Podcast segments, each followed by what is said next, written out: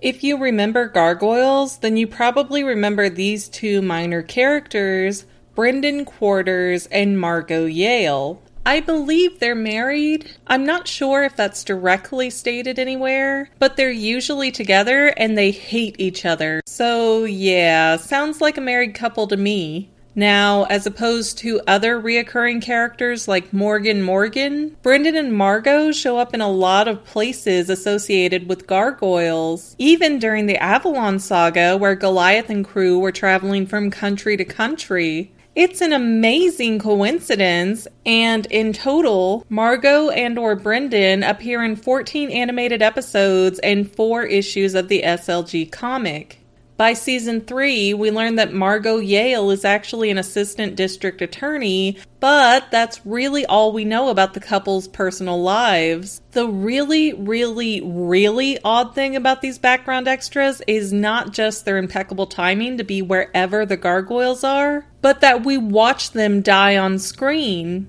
In the City of Stone story arc, Demona turns all humans to stone at night, and she rampages through town, smashing a few of them, which supposedly kills those people. And look who's among the statues being smashed to bits Margo and Brendan! Yet they still return to the series over and over again. After City of Stone, I really started taking note when they appeared on screen. And I have come up with a few possibilities to explain that. We either take the easy answer and say that the creative team just liked reusing those characters, since that probably cut down on the time and cost involved with designing new extras. Or we can have fun and theorize an alternative scenario. My guess, with no evidence from the series to back it up, is that Brendan and Margo are essentially spies who have been sent in to keep visual tabs on the gargoyles and what they're doing. I know it seems like Margo and Brendan are randomly placed, but what if they're not? What if they're just supposed to look staged? Now, I can see one of two scenarios for who Margo and Brendan would be working for. What if Xanatos alerted the Illuminati of his plans to resurrect the gargoyles?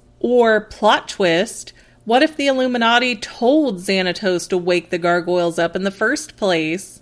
That might explain a number of smaller issues we see in the story, as well as the large Illuminati presence in the SLG comics, where the Illuminati is playing both sides on human gargoyle relational issues. Margo and Brendan could be Illuminati members who are getting a feel for what the gargoyles are capable of, where they go, and when slash how they respond to trouble. That scenario would also cover why Brendan's last name is Quarters and his wife's last name is Yale. Yes, some people do keep their maiden names after they get married, but if you're just doing a job and pretending to be a couple, keeping the last names separate could be a useful tactic too, because depending on the mission, you could claim to not be married and not have to carry multiple fake IDs. Scenario 2 is that Titania, Fox's mother and the wife of Oberon, has placed minions in Manhattan to keep an eye on the gargoyles. We learn in season 3, The Goliath Chronicles, that Titania can read minds, so she would easily know where the gargoyles would be.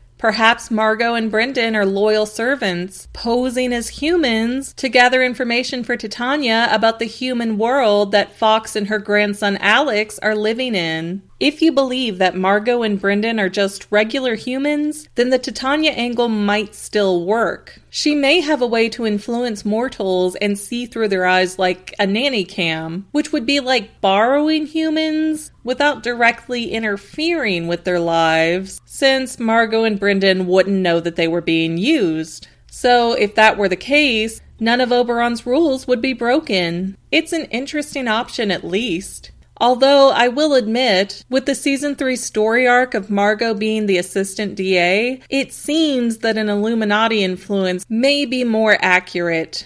That's all I've really got for Margo Yale and Brendan Quarters, but I'm curious to know what you guys think about these constantly recurring extras.